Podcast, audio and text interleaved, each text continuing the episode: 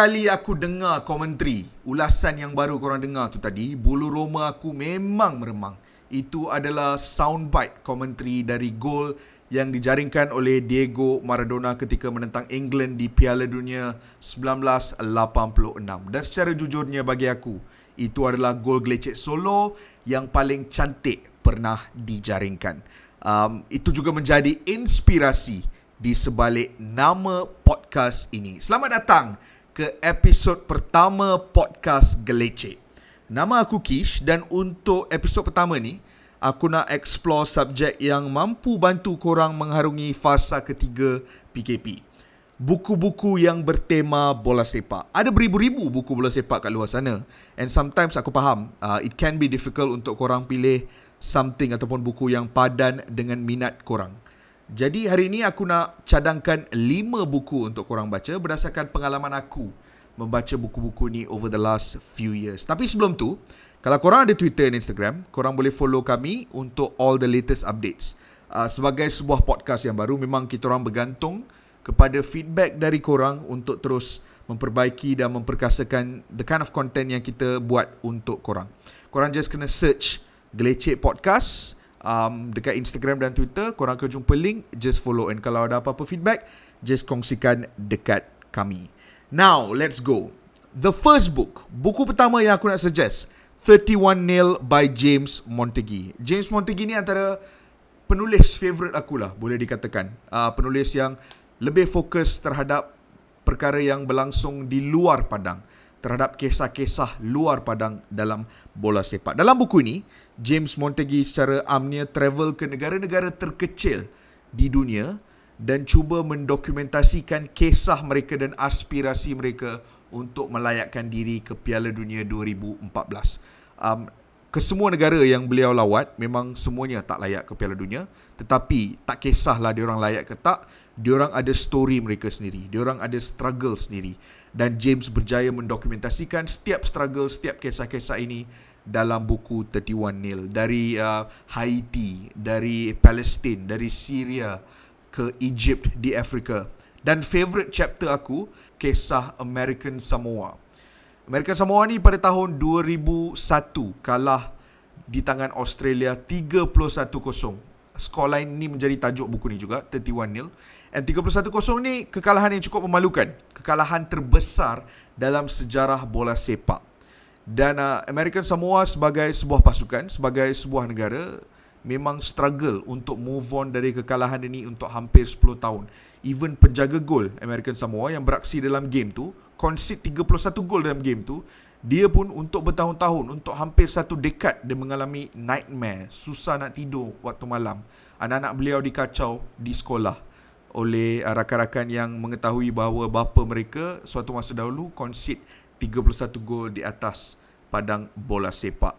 Tetapi buku ini juga mendokumentasikan kisah mereka pada tahun 2011 di mana American Samoa buat kali pertama dalam sejarah mereka berjaya mendapatkan kemenangan menewaskan Tonga 2-1 dan dalam perlawanan tersebut pada minit terakhir apabila whistle dibunyikan oleh pengadil James menceritakan bagaimana Nicky penjaga gol American Samoa tu memang jatuh ke atas padang dan terus menangis kerana selepas uh, 10 tahun beliau berjaya bury the demons uh, beliau berjaya bangkit semula daripada insiden yang berlangsung pada tahun 2001 ada macam-macam kisah macam ni dalam buku tu and korang have to just read this book if you like stories ataupun kisah-kisah di luar padang buku seterusnya Inverting the Pyramid by Jonathan Wilson. Bagi korang yang meminati bola sepak dari sudut taktikal, korang kena baca buku ni.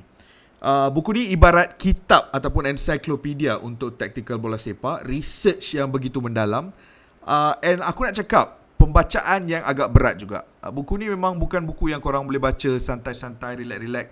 Dia akan mengambil masa yang lama. Aku sendiri ambil lebih 6 atau 7 bulan untuk menghabiskan buku ni. Kerana memang berat. Every page mengandungi banyak fakta, banyak sejarah. Tetapi every page yang korang baca akan membantu korang memahami uh, asal usul tactical bola sepak, asal usul konsep-konsep yang digunakan dalam bola sepak. Buku ini juga mengkaji evolusi tactical pada awalnya pada 1920-an bagaimana tactical-tactical tersebut evolve over the next 10, 15, 20, 35 years ke tactical yang kita tengok zaman sekarang. 4-3-3, 4-2-3-1 ini semua tactical modern yang kita tengok secara konsisten sekarang. Tetapi pada awalnya konsep tactical yang digunakan cukup berbeza.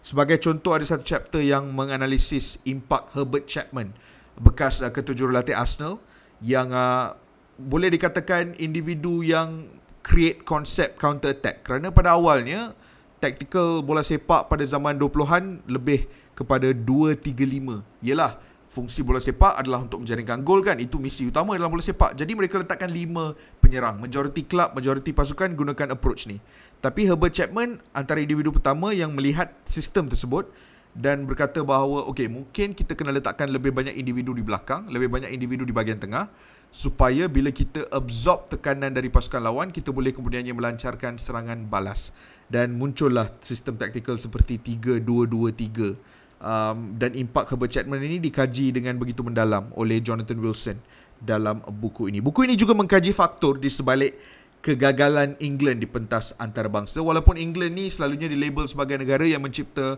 bola sepak. Tetapi atas kertas England hanya pernah menang bola, uh, Piala Dunia sekali 1966.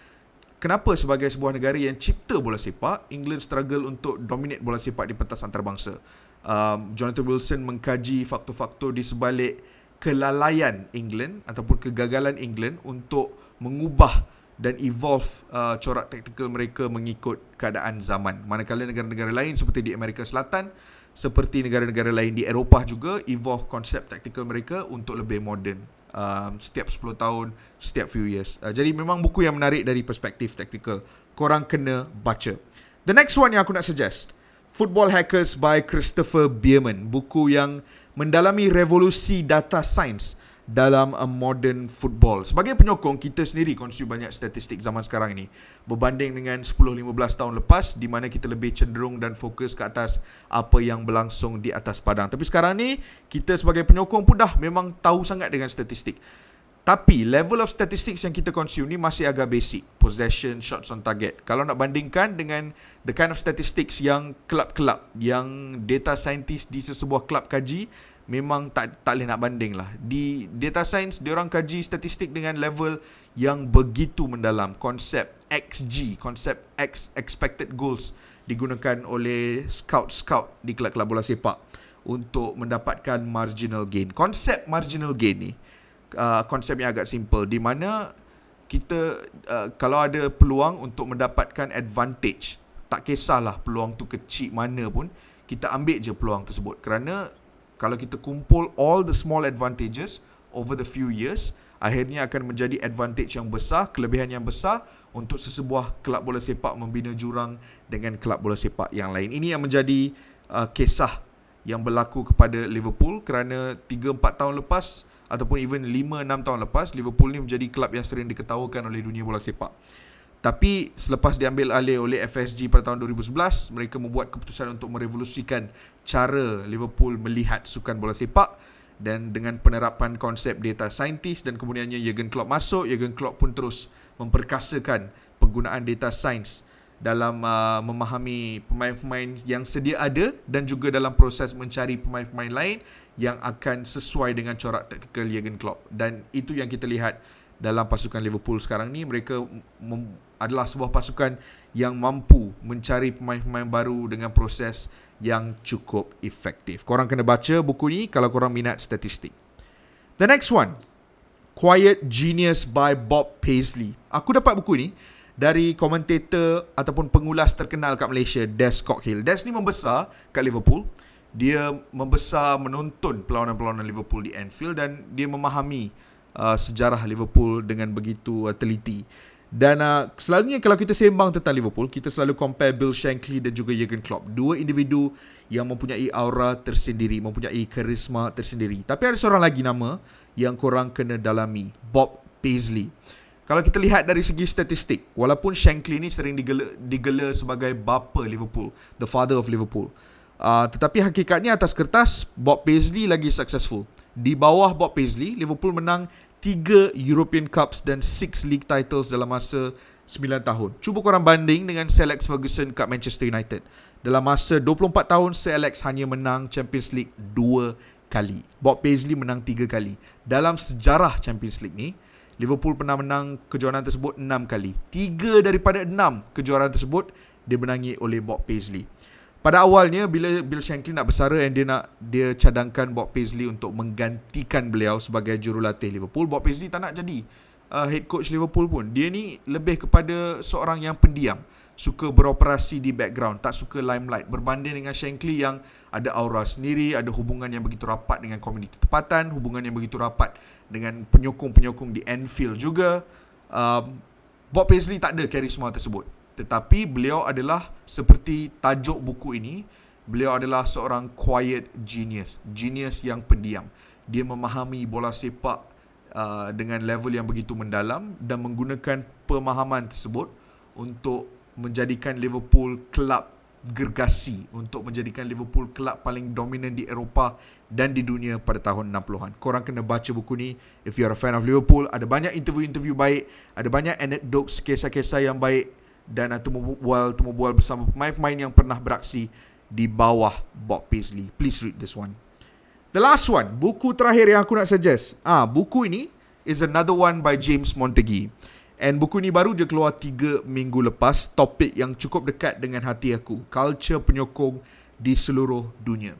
Dalam buku ini, James membuat kompilasi percubaan beliau untuk mendalami dan memahami identiti kumpulan penyokong uh, macam Ultras, macam Baras Bravas di uh, seluruh dunia dari uh, Uruguay ke Argentina di mana James uh, cuba uh, mengkaji hubungan La Doce kumpulan uh, Baras Bravas untuk Boca Juniors dan hubungan mereka bersama masyarakat tempatan di La Boca mengkaji bagaimana Baras Bravas evolve di Argentina di Amerika Selatan. Beliau juga pergi ke Itali untuk mengkaji uh, the rise of ultras pada 60-an dan 70-an sekali dengan fascism selepas uh, perang dunia kedua mengkaji impak left wing right wing liberal dan konservatif dalam uh, bola sepak. Tapi chapter yang aku paling tertarik dalam buku ni lah. Is chapter terakhir uh, buku ni di mana James Montague pergi ke Indonesia untuk mengkaji kisah The Jackmania bagi korang yang tak tahu, Jackmania ni adalah kumpulan penyokong terbesar ibarat Altras untuk pasukan Persija Jakarta. Dan dalam buku ini, James menceritakan bagaimana beliau bersama dengan penyokong-penyokong Jackmania travel ke Yogyakarta untuk perlawanan Piala Presiden di antara Persija dan juga PSS Sleman. Tapi untuk bas tersebut pergi dari Jakarta ke Yogyakarta kena melalui Bandung dan ada banyak insiden insiden yang cukup dramatik yang dialami. Aku tak nak cerita dengan mendalam lah. Tapi aku, yang aku boleh janji, memang bulu roma korang akan meremang. Uh, nak lalu Bandung tu kena berdepan dengan Vikings, Bobotoh, kumpulan penyokong Persib Bandung. Sekaligus menceritakan rivalry dan juga uh, sejarah di belakang uh, perseteruan di antara Persija dan juga Persib Bandung. Chapter yang memang menarik lah. Uh, and, and, and dalam buku ni ada banyak lagi chapter yang menarik. Selain Indonesia, Italy, Selain uh, Argentina, dia juga ada Brazil, Uruguay, ada explore culture bola sepak dekat Afrika, parts of Scandinavia dekat Europe. Uh, bagi korang yang meminati bola sepak dari sudut budaya, dari sudut antropologi, dari sudut history, um, korang kena baca 1312 by James Montague. Kelima-lima buku ni, korang boleh cari di Amazon. Kalau tak nak tunggu delivery, korang boleh baca secara soft copy melalui app Kindle. Kena beli buku ni, tapi selalunya kalau beli buku yang version Kindle lagi murah daripada hard copy anyways. And kalau korang nak suggest buku-buku lain, just follow kita orang kat Twitter, Instagram dan kongsikan cadangan korang. And kalau ada apa-apa feedback tentang episod pertama ni, ada apa-apa feedback dan cadangan untuk episod-episod yang akan datang, just drop your comments dalam laman sosial kami as well. Jumpa lagi dalam episod seterusnya.